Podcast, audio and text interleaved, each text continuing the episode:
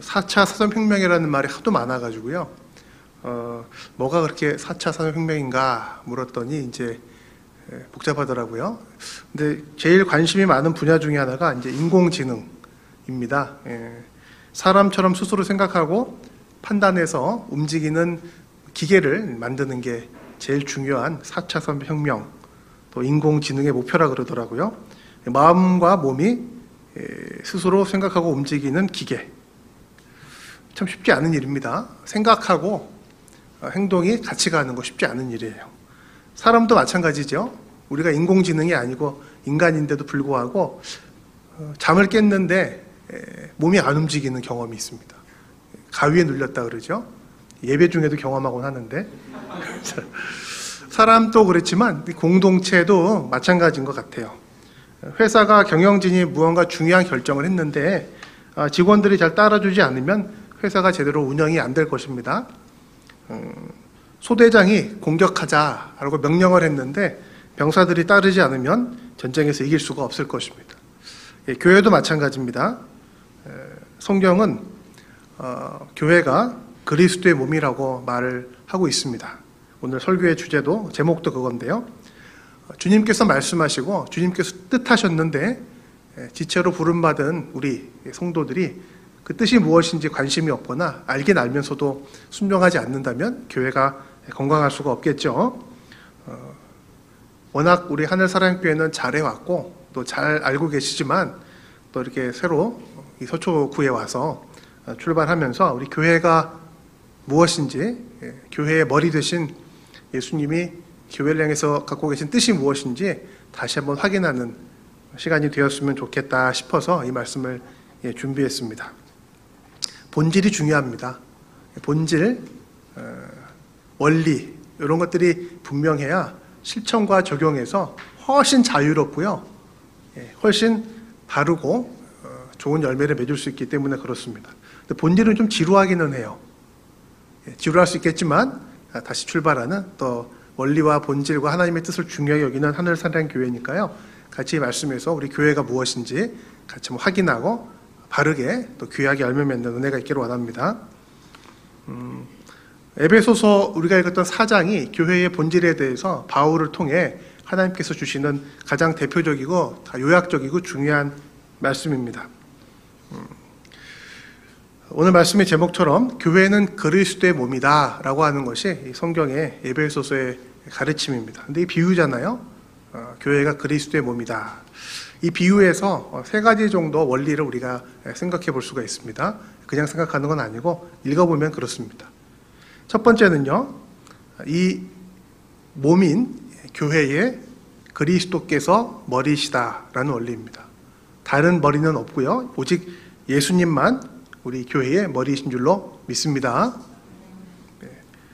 4절하고 6절을 보면 이렇게 되어 있어요. 몸도 하나고 성령도 한 분이시니 주도 한 분이시요 믿음도 하나요 세례도 하나요 하나님도 한 분이시니 곧 만유의 아버지시라 만유 위에 계시고 만유를 통일하시고 만유 위에 계시도다.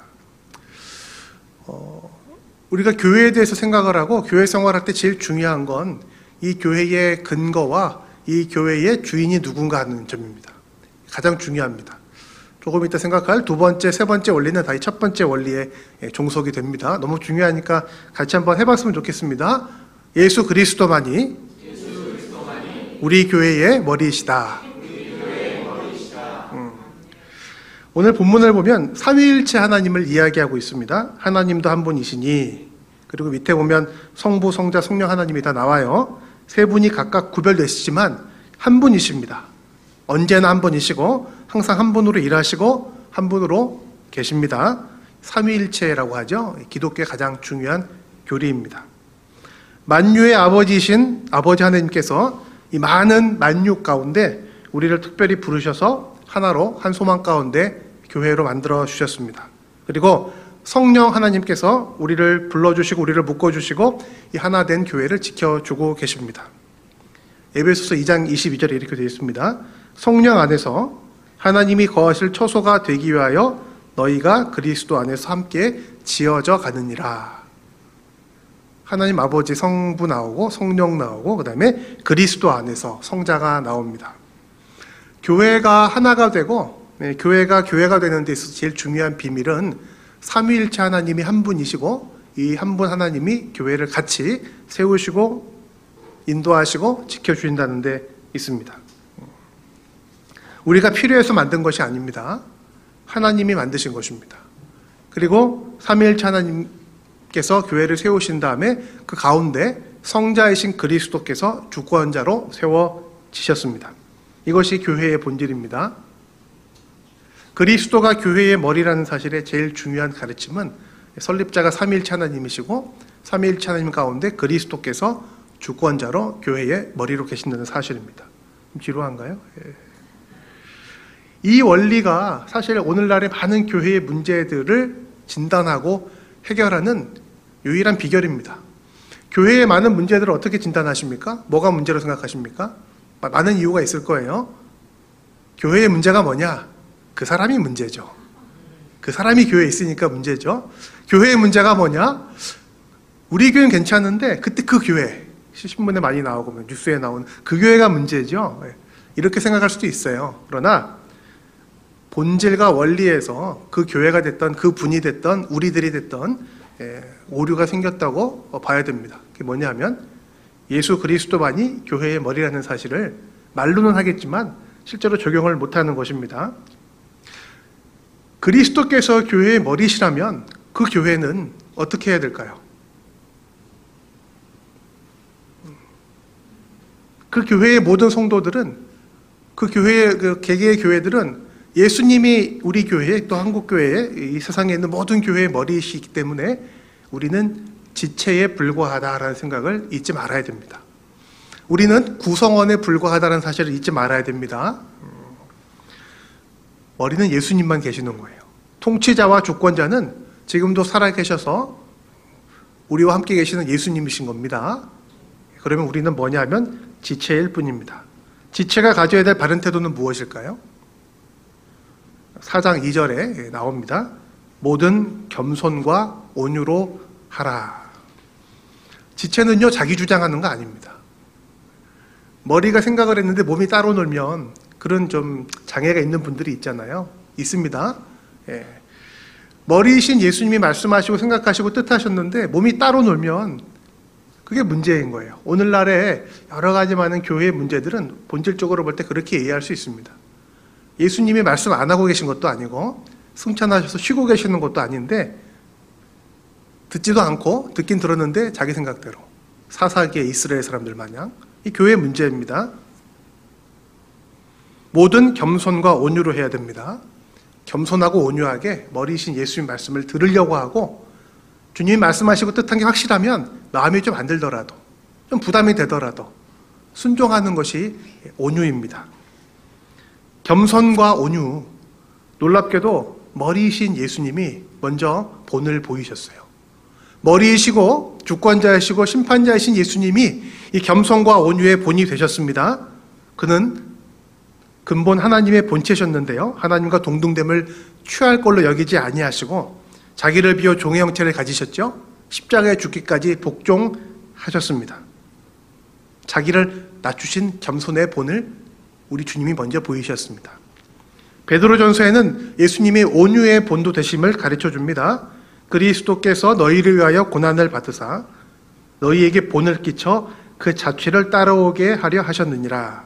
욕을 당하시되 맞대어 욕하지 아니하시고 고난을 당하시되 위협하지 아니하시고 오직 공의로 심판하시는 이에게 부탁하시며 친히 나무에 달려 그의 몸으로 우리의 죄를 담당하셨느니라.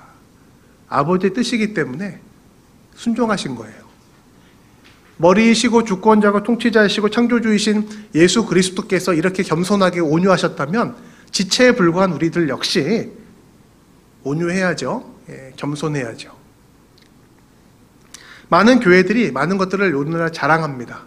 건물도 자랑하고 역사도 자랑하고 훌륭한 목사님도 자랑하고 김일순 목사님만 자랑해도 됩니다.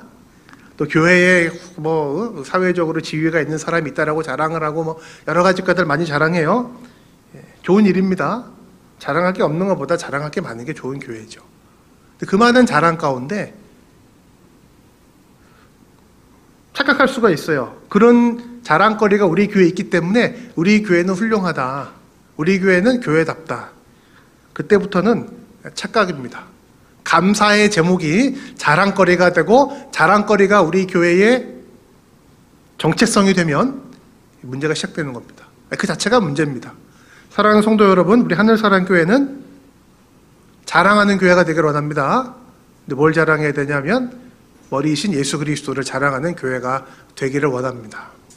사람들은요, 우리 교회를 보면서 아, 그 교회에 이런 훌륭한 분이 있다면서 우리 교회가 이런 훌륭한 사역을 했다면서 우리 교회가 이렇게 어, 좋은 그 역사와 전통과 시설을 갖고 있다면서 이렇게 칭찬하고 할 거예요. 그때마다 여러분 아 그렇지 하지 마시고 다 예수 그리스도 때문입니다. 우리 주님이신 예수님 위해서입니다라고 우리의 자랑을 예수님으로 삼을 수 있는 사람들의 관심과 주목을 주님께로 돌릴 줄 아는 예수님을 머리 삼은 교회가 되시기를 원합니다. 제가 신학교에 있잖아요. 신학교에. 그러니까 목사님들이 오셔서 가끔 설교를 하세요. 우리 신학생들이 뭐 힘들거든요. 힘들다 그래야 돼요. 예, 힘들고 어렵게 이렇게 공부해서 목회자가 되려고 하는 걸로 돼 있어요. 그러다 보니까 선배 목사님들이 오셔서 격려해 주십니다. 예. 21세기 한국 교회와 세계 선교의 미래는 여러분들에게 달려 있습니다. 딱 그러세요. 여러분들이 한국 교회의 희망이고 소망입니다. 이렇게 얘기하세요. 감사하죠. 예, 감사합니다만은 그렇게 설교가 끝나고 나서 수업 시간에 제가 우리 학생들을 만나면 이렇게 얘기합니다.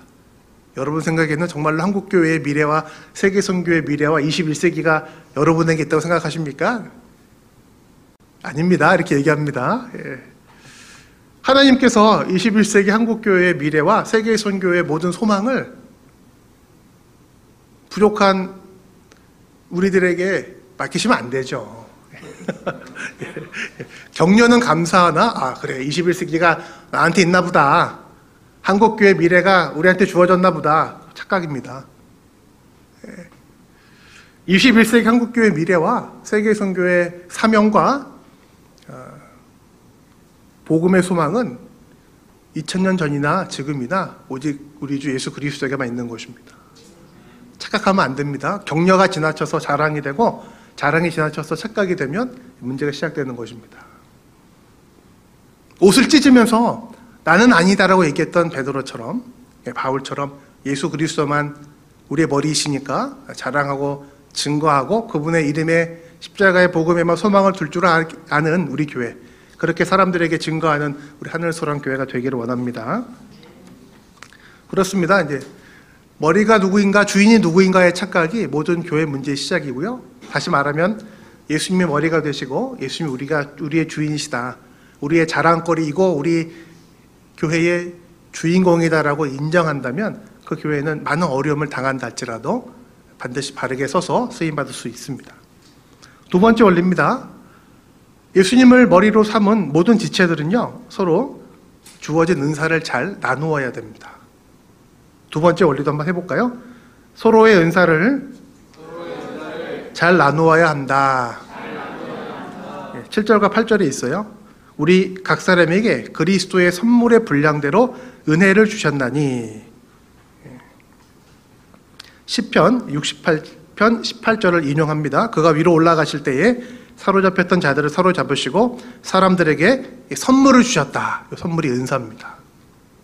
머리이신 주님께서요. 다 하시면 돼요. 우리 교회의 주인이시고 머리이시니까 다 하시면 되는데 놀랍게도 그렇게 하지 않으시고 각 성도들에게 지체들에게 일을 시키신다고요. 혼자 하시지. 그리고 일을 시키실 때 그냥 시키시는 게 아니라 그 일을 잘 감당할 수 있도록 은사, 능력을 주십니다. 성도들이 아무 의미 없이 남겨져 있거나 무익하게 인생을 낭비하지 않도록 직분을 주시고요. 그 직분을 우리가 못 감당할 걸 아시기 때문에 하늘의 은사로 감당하게 해 주십니다. 그 은사에 따라서 교회에 여러 직분들이 있는 겁니다. 어떤 사람은 사도로, 어떤 사람은 선지자로, 11절에, 어떤 사람은 복음 전하는 자로, 어떤 사람은 목사와 교사로. 이 어, 이름이 없지만 우리 교회 안에서 여러분 다 직분이 있어요. 다 하나님께서 우리를 사랑하셔서 직접 하셔도 되지만 우리에게 직분과 은사를 주신 것입니다. 은사입니다. 은사. 은사가 뭐예요? 자격 없는 사람에게 값없이 주신 선물입니다. 음, 중요한 것은요, 은사는 자격 없는 나에게 주신 선물이라는 점입니다. 자격이 있어서 따내는 거는 자격증이고요. 은사는 자격이 없기 때문에 그냥 주시는 것입니다. 우리의 직분은 은사의 결과입니다. 따낸 게 아니에요. 예. 은사를 주시고 은사에 따라 직분을 주시는 목적도 머리이신 주님께서 정하셨어요. 우리가 마음대로 못 바꿉니다. 12절, 13절. 이는 성도를 온전하게 하고요. 봉사의 일을 하고요. 그리스도의 몸을 세우기 위한 것입니다. 다른 것은 없습니다. 은사를 가지고 직분을 맡은 다음에 다른 목적을 추구하면 안 됩니다. 성도들을 온전하게 섬기고 봉사의 일을 하고 우리 교회를 하나로 세우는 일, 이게 은사와 직분의 유일한 목적입니다. 자, 은사를 나누어야 됩니다. 저는 은사가 없는데요. 있습니다. 저는 자격이 없는데요. 저는 능력이 없는데, 그건 맞아요. 자격하고 능력은 없습니다. 근데 은사가 있는 겁니다. 왜? 자격하고 능력이 없으니까. 모든 사람에게 은사를 주셨다라고 성경에서 얘기했으니까 내가 없다 그러는 거 안 돼요. 있어요. 찾아야 돼요. 예. 중요한 건 은사가 다 달라요. 어, 내가 원한다고 가질 수 있는 게 아니라 하나님께서 머리신 그리스로 통해서 성령께서 각자에게 주신 겁니다. 자, 각자에게 주신 은사를 잘 찾아서 그거 집에다가 이렇게 보자기에 쌓아놓고 나 이런 은사가 있어 그러는 거 아니고요. 성경에 보면 은사를 나누게 되어 있습니다. 서로 봉사하고 서로 온전케 하고 섬기기 위해서 나누게 되어 있습니다. 교회는 1차적으로는 말씀을 듣고 예배 드리는 곳이지만 그 다음에는 말씀 듣고 예배 드린 다음에 성도를 온전케 하고 봉사의 일을 하고 교회를 세우기 위해서 서로 계신 은사를 나누는 곳입니다. 교회에서 아무것도 안 하면 안 돼요. 다 은사를 잘 나누는 하늘 사랑교회가 되기를 원합니다. 여기까지는 좋은데요. 문제가 뭐냐면 은사를 나누다 보면 직분을 갖다 보면 착각이 시작돼요. 또 음, 높고 낮고 요겁니다. 한국 사람들만 그런 게 아니라 이 거 참 좋아해요. 랭킹 이거 참 랭킹 매기는 거 참 좋아합니다. 어, 이번에 수영 선수권 대회도 있었죠. 그래서 금은동 인지상정 같아요. 타락한 인간의 마음. 음? 금면류관이 성경에 있거든요. 그 은면류관 나오고요. 예, 동면류관이 나오고요. 개털 모자가 나옵니다. 음면류관부터는 없습니다. 성경 아무리 찾아봐도. 예. 올림픽 정신이 너무 투철해가지고 자꾸 등수를 매깁니다. 랭킹을 매깁니다. 예. 뭐, 세계 몇 대, 뭐 이런 거 좋아합니다. 세계 3대 교회, 뭐 이런 거. 세계 5대 뭐. 어. 우리 김일성 목사님은 오늘날 그 몇 대 그 목사님일까요? 주목받는 젊은, 어, 뭐 이런 거 되게 좋아합니다. 한국 사람들. 세계 사람들 되게 좋아하는데. 이런 그 습성이 은사, 교회 직분에도 발휘가 되는 것 같아요. 음. 누가 더 높고 누가 더 낮고를 따진다고요. 음. 우리 강도사님이 계시는 것 같은데 아까 교회에 이제 강도사라는 직분이 있어요. 목사가 됩니다. 올가을이 되시겠네요. 직접 들은 이야기입니다. 어느 강도사님이 목사 안수를 받게 되었습니다. 그러자 그 아들이 그 강도사님에게 이렇게 물었대요. 음. 어, 그 아들이 아니라 옆에 집사님 아들이 그걸 보고 어, 자기 그 강도사님 목사가 되는 걸 딱 보고 집사님 아들이 물었대요. 아빠, 아빠는 집사인데 그럼 언제 장로로 승진해요? 이렇게 물었대요. 우습긴 한데 그런 개념이 있지 않나요? 예. 그죠? 장로는 집사님마다 승진하는 거죠? 그럼 강도사가 높을까요? 집사가 높을까요? 애매합니다. 그때그때 예. 그때 달라요. 예. 서열 매기기 쉽지 않습니다. 누가 높아요? 네, 예수님만 높습니다. 역시 전사님 훌륭하십니다. 교회에서는 머리신 예수님만 높은 거고요. 나머지는 다 지체들입니다. 비율을 조금 더 활용하면 그렇습니다. 여러분 발이 높을까요? 손이 높을까요? 지체니까. 여러분 생각에는 발이 높은 것 같아요? 이 손이 높은 것 같아요? 여러분 생활하다 보면. 애매하죠? 위치상 손이 높을 때가 많지만 이렇게 물어볼게요. 어, 손으로 발을 닦으세요? 발로 손을 닦으세요? 그렇게 보면 발이 높은 것 같아요. 뭐 그렇습니다. 웃기는 얘기, 웃기는 얘기입니다. 발이 높은가, 소리 높은가. 교회 안에 여러 직분들이 있는 겁니다. 은사에 따라서. 예, 높고 낮음의 문제가 아닙니다. 높고 낮음을 치열하게 경쟁하다가 결국 발언하지 않고 가만히 있는 한 지체만 낮아지게 되는데 그게 누구냐면 아이러니하게도 예수님이십니다. 온유하고 겸손하신 예수님은 쳐주지도 않아요. 예수님은 직분자가 아니라 교회 설립자이시고 통치자이시고 머리이십니다. 교회 안에서 지체들이 서로 자신들이 원하는 것, 자신들의 위치 이런 거를 놓고 많이 갈등을 하다 보면 결국 어떤 문제가 생기냐면 예수님을 무시하게 되는 거죠. 머리신 예수님이 그러지 말라라고 오늘 여기서 에베소서에서 말씀하셨는데 그 말 듣지 않게 됩니다. 사랑하는 성도 여러분, 예. 은사를 나누시기 바랍니다. 누가 높고 누가 낮고 그런 거 아닙니다. 누가 봐도 엄마가 자녀보다 높아요. 그죠? 부모 공경은 그 보편적인 인류의 가치입니다. 그런데 엄마는 아이들을 섬깁니다. 그죠? 예, 왜요? 사랑하니까 세 번째 원리인데 예. 은사를 서로 나눈다는 것은요 내가 높아지기 위해서 애쓴다는 뜻이 아니라 예수님이 나를 사랑하시고 예수님이 머리이신데 나를 위해서 죽어주시고 그렇게 겸손하고 온유하셨으니까 나도 다른 지체들을 잘 사랑하고 섬기겠다라는 마음을 갖게 된다는 뜻입니다. 교회가 그리스도의 몸이라는 말은 그런 말입니다. 예. 우열을 가리는 게 아니라 더 많은 은사를 획득하기 위해서 경쟁하는 것이 아니라 이미 주셨으니까 은사로 주셨으니까 은사를 잘 나누어서 봉사하고 성도들 온전케 하고 교회를 세워나가는 모습이 교회가 교회답게 하나가 되어 성장하는 비결입니다. 마지막 세 번째입니다. 교회는 진리 가운데서 하나로 자라가야 됩니다. 따라해 볼까요? 진리 가운데서, 진리 가운데서 하나로 자라가는. 하나로 자라가는 교회. 15절에 그렇게 돼 있어요. 오직 사랑 안에서 참된 것을 하며 범사의 계획까지 자랄지라 그는 머리니 곧 그리스도라.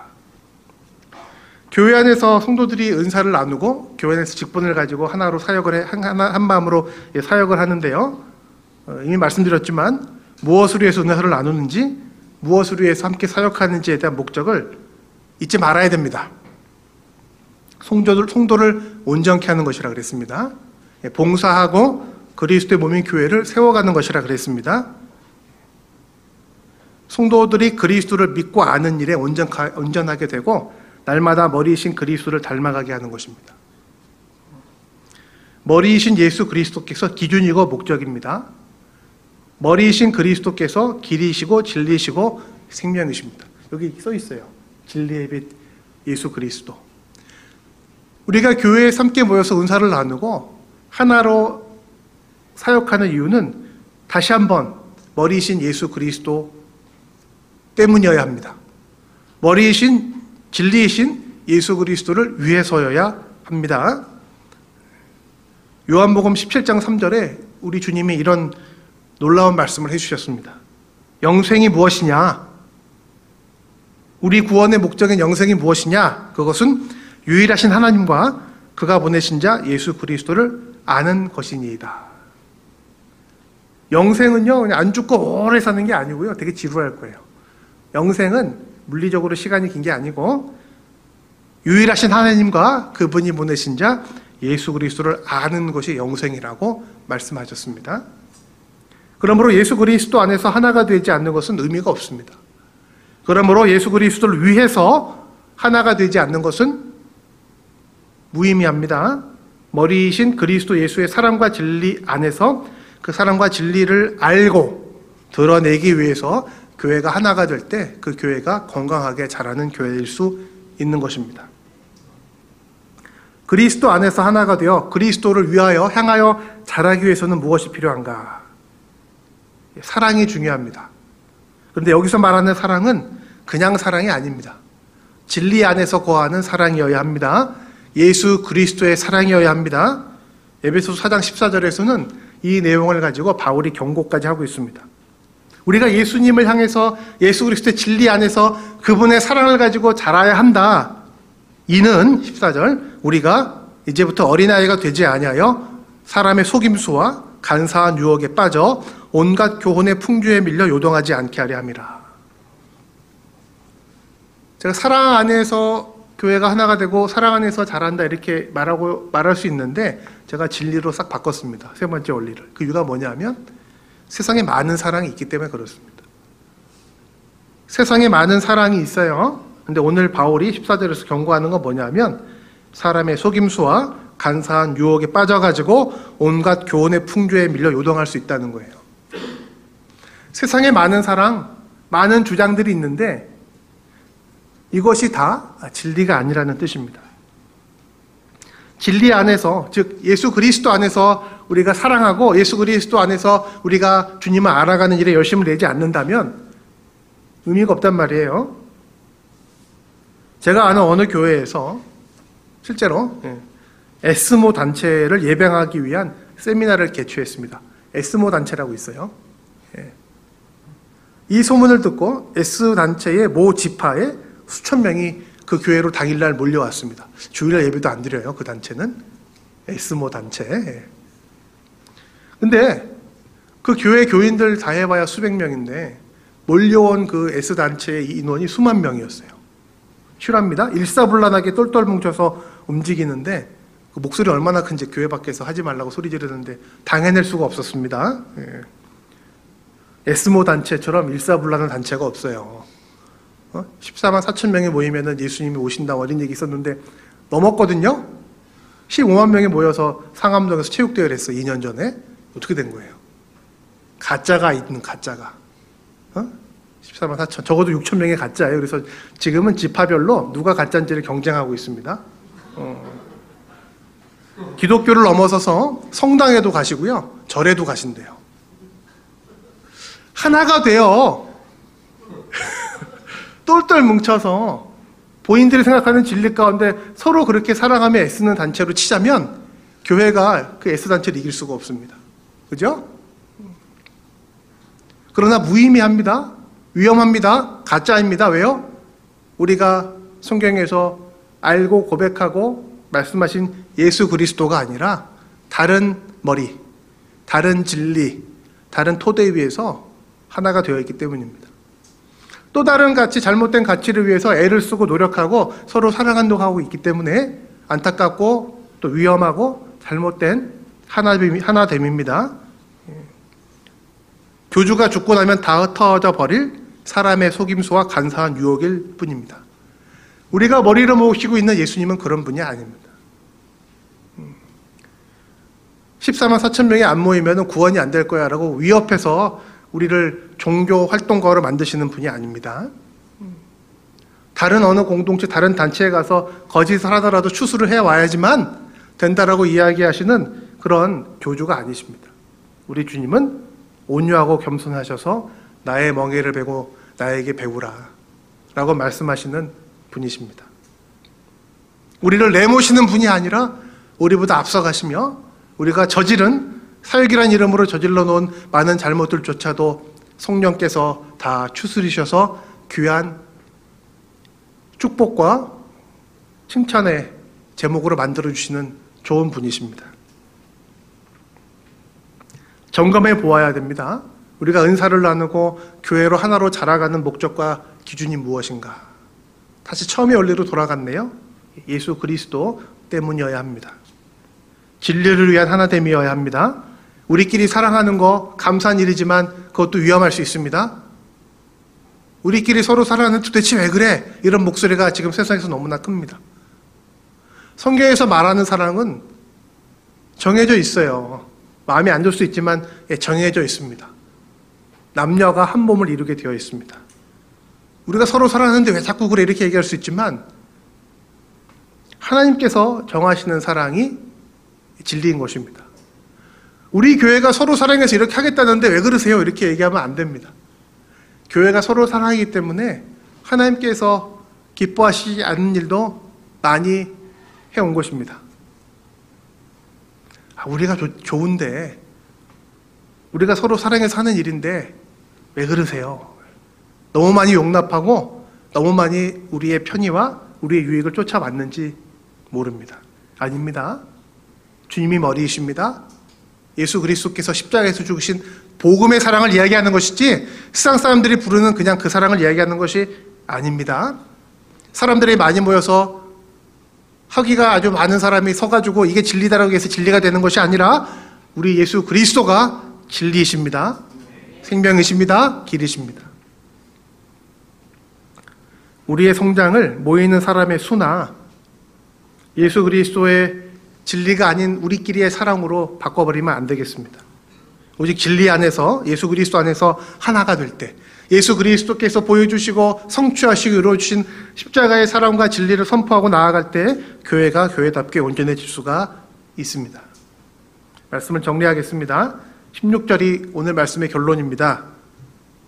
그에게서 온 몸이 각 마디를 통하여 도움을 받음으로 연결되고 결합되어 각 지체의 분량대로 역사하여 그 몸을 자라게 하며 사랑 안에서 스스로 세우느니라. 16절. 머리이신 그리스도에게서 연결되고 결합되어야 됩니다. 둘째는 각 지체의 분량대로 힘써 역사해서 서로 도움을 주고 받아야 됩니다. 셋째는 사랑 안에서 어떤 사랑이요? 예수 그리스도의 십자가의 사랑 안에서 교회가 세워져 가야 됩니다. 시작도 예수 그리스도요, 방법도 예수 그리스도요, 목적도 예수 그리스도야 합니다. 예수 그리스도를 위해서 교회가 세워진 것이지 교회를 위해서 예수 그리스도가 계신 것이 아니기 때문입니다. 예수 그리스도의 복음 때문에 이 땅에 교회가 세워진 것이지 교회가 힘들고 어려울 때 물어보는 알라딘 마술램프의 요정처럼 예수님을 사물하고 주님께서 우리 위해서 죽으신 게 아니기 때문입니다. 예수님이 주인이십니다. 주인공이십니다. 목적입니다. 이유입니다. 근거입니다. 오늘 한국 교회가 사보노열과 성장 둔화와 질적인 악화에 빠져 있다라고 우리가 부인할 수가 없습니다. 안팎에서 다 평가를 합니다. 무엇이 문제입니까? 무엇이 필요하겠습니까? 원리와 본질에 대한 정확한 이해와 회복이 필요합니다. 뭐 조금 나아졌다 그래서 우리끼리 잘했다라고 칭찬하거나 여론이 좋아졌다 그래서 우리 한국 교회가 제기를 찾아갔다 이렇게 얘기할 수가 없습니다. 교회 설립자이시고 머리이시고 마지막 날 오셔서 잘했다 착하고 충성한 종들아라고 칭찬하실 우리 예수님만이 기준이고 목적이 되어야 합니다. 바울은 지금 감옥 속에서 에베소서를 쓰고 있습니다. 그때나 지금이나 교회는 문제가 많았습니다. 4장 1절에서 이렇게 얘기했죠. 그러므로 주 안에서 갇힌 내가 너희를 권하노니 너희가 부르심을 받은 일에 합당하게 행하라. 부르심을 받은 사람들이 교회입니다. 에클레시아. 불을 불러 뽑아낸 사람들이 교회라는 단어잖아요. 부르심을 받은 일, 즉 교회라고 세워진 일이 합당하게 행하라. 라고 바울의 입을 빌어서 주님께서 우리에게 명령하고 계십니다. 에베소 교회뿐 아니라 오늘날 예배드리고 있는 이 땅의 모든 교회들을 향하여 또 새로운 출발, 더 잘하기 위해서 마음을 가다듬고 있는 하늘 사랑 교회를 향하여서도 주님께서 말씀하고 계십니다. 너희가 부르심을 받은 일에 합당하게 행하라. 예수 그리스도의 몸인 교회답게 행해서 칭찬받고 또 사람들에게 교회가 무엇인지 아니죠. 예수 그리스도가 누구신지 증거하고 구원의 길로 인도할 줄 아는 우리 귀한 하늘 사랑교회가 되기를 간절히 축원합니다.